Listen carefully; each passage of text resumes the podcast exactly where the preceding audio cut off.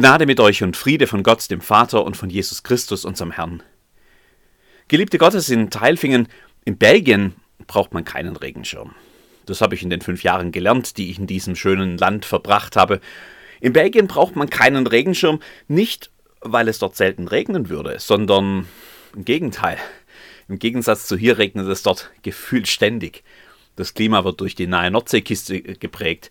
Ganz anders als hier. Aber mit der Nähe zur Küste kommt dann eben auch der Wind. Wenn es regnet und du bist draußen mit einem Schirm, dann wird dieser vielleicht nicht mehr lange halten. Schnell kommt eine Windböe und klappt den Schirm ein, sorgt für Risse und Fetzen und geknickte Holme oder reißt dir den Schirm einfach aus der Hand. Ein Regenschirm ist eine nette Sache, solange die Bedingungen stimmen, aber für manche Wetterlagen taugt er einfach nicht.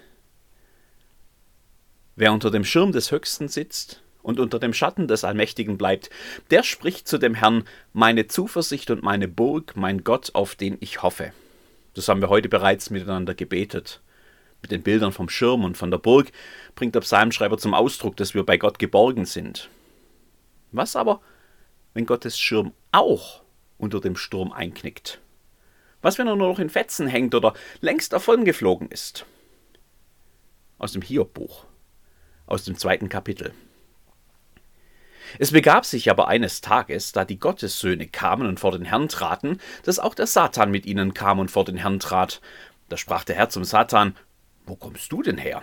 Der Satan antwortete dem Herrn und sprach, Ich habe die Erde hin und her durchzogen. Der Herr sprach zu dem Satan, Hast du Acht auf meinen Knecht Hiob gehabt? Denn es ist seinesgleichen auf Erden nicht. Fromm und rechtschaffen, gottesfürchtig und meidet das Böse und hält noch fest an seiner Frömmigkeit.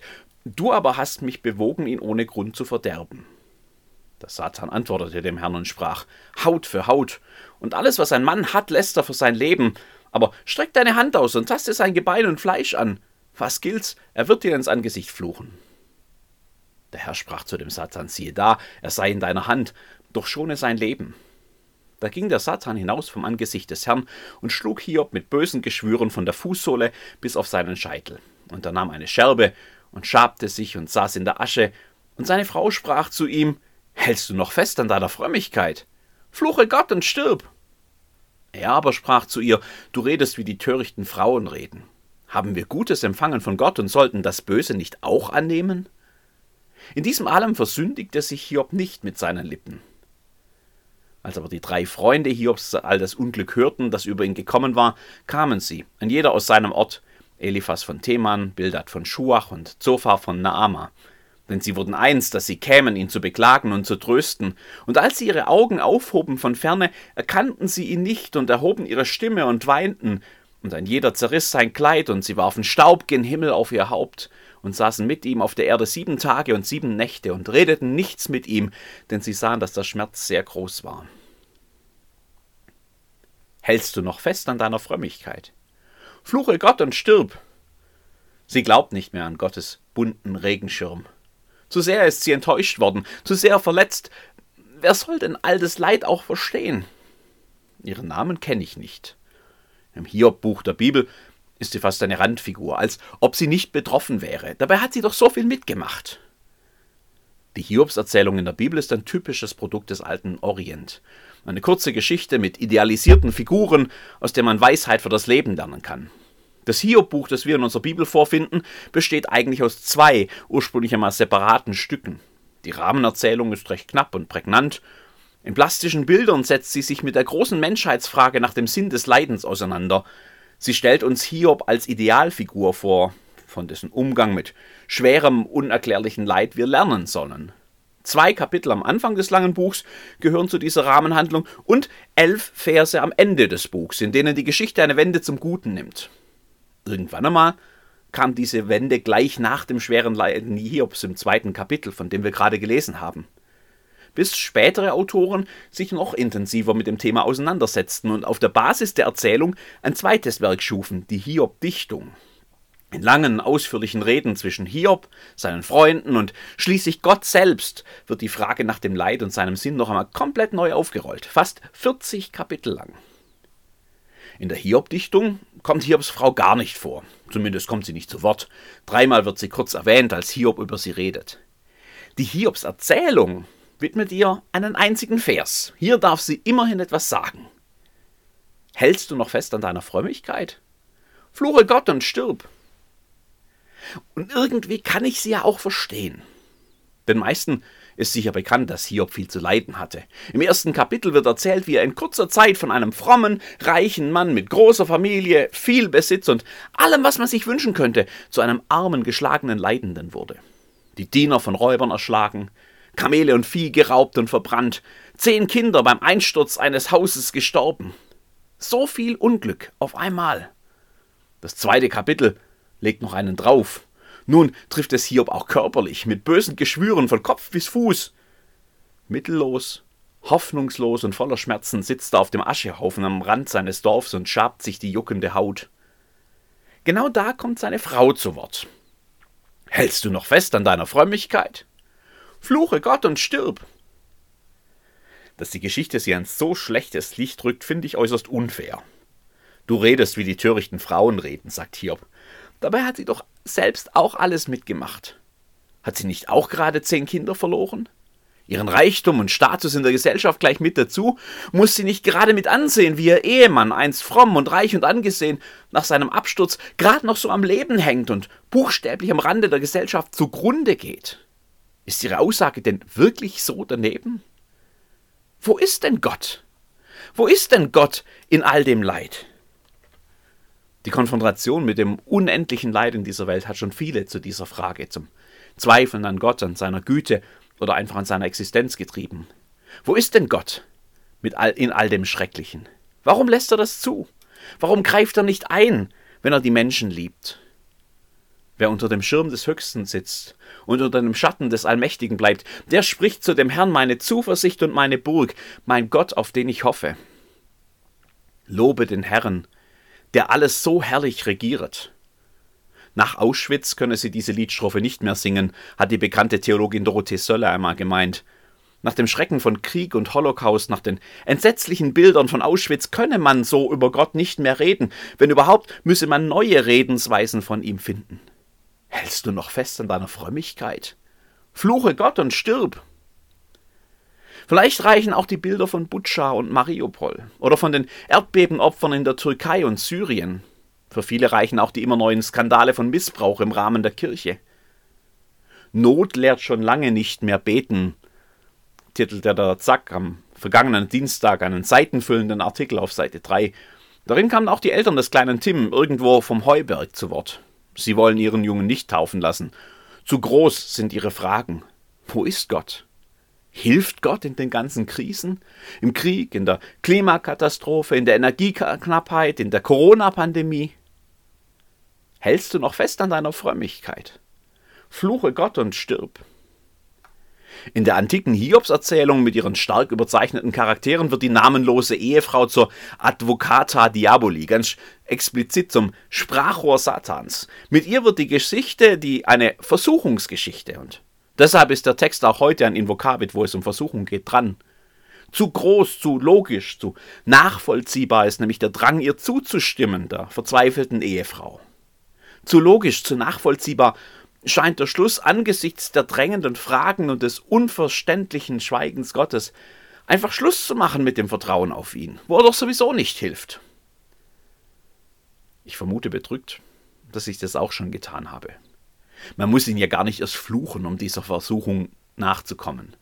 Es reicht ja schon, dass wir ihn gedanklich ausklammern aus so vielem, was uns die Welt an Schrecken entgegenwirft, weil wir nicht das Gefühl haben, dass er da noch irgendwas damit zu tun hätte.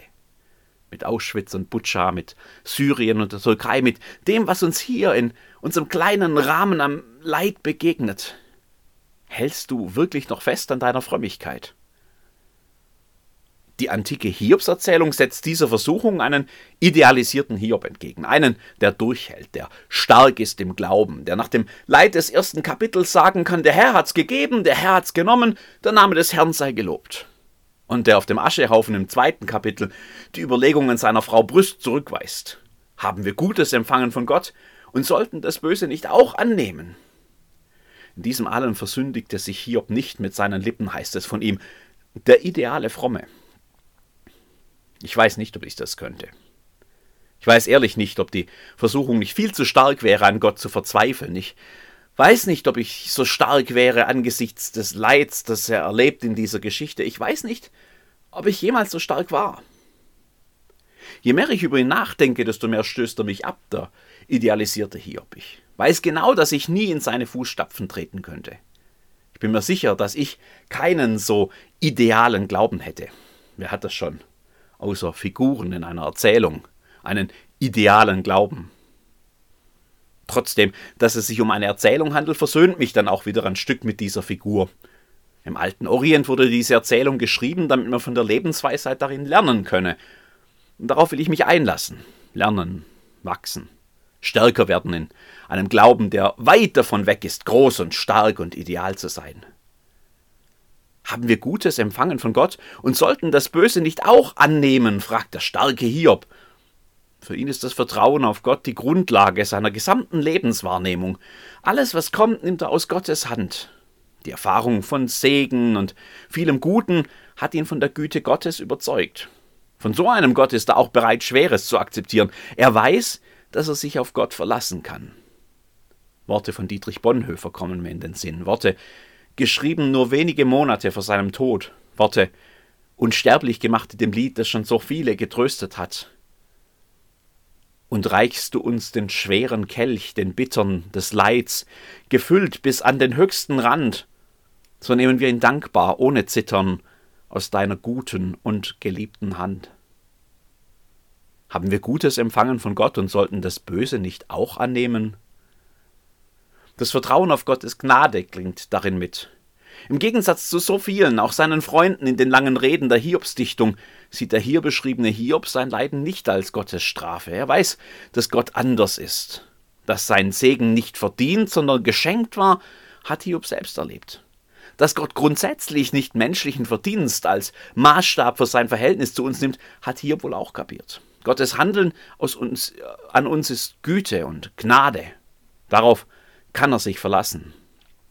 Und damit ist er auch nicht verlassen. In der ursprünglichen Hiobs-Erzählung wendet sich nach diesem Bekenntnis das Blatt. Hiobs Vertrauen hat sich gelohnt. Gott stellt ihn wieder her. Er heilt ihn, er beschenkt ihn, er segnet ihn mehr als je zuvor. Ob Hiob Gott so gut kannte, dass er das schon ahnte? Hoffnung würden wir das nennen. Wir leben aus der Hoffnung. Anders als die Schreiber des alten Orient haben wir noch eine viel stärkere Grundlage dafür. Jesus Christus. In ihm schenkt uns Gott Hoffnung, die über das tiefste Leid, über die schwersten Schicksalsschläge, selbst über den Tod hinausgeht. Vor allem aber sehen wir in ihm Gott, der den Menschen unbedingt nahe kommt, selbst im tiefsten Leid, selbst in Sterben und Tod. Wer Christus anschaut, der begreift, wo Gott war und ist in allem Leid.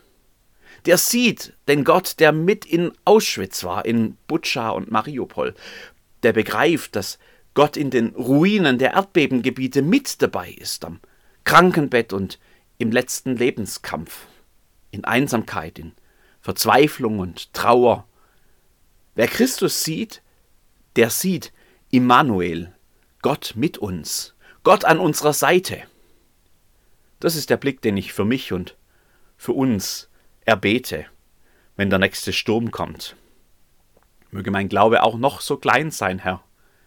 Lass mich dich sehen im Sturm an meiner Seite in Wind und Regen. Und wenn das Leid mich umzuwerfen droht, dann lass mich dich sehen mit mir im Regen und gemeinsam, so hoffe ich, halten wir unseren Schirm, vielleicht zerfleddert und verbogen, trotzig dem Unwetter entgegen. Wer unter dem Schirm des Höchsten sitzt, und unter dem Schatten des Allmächtigen bleibt, der spricht zu dem Herrn meine Zuversicht und meine Burg, mein Gott, auf den ich hoffe. Amen.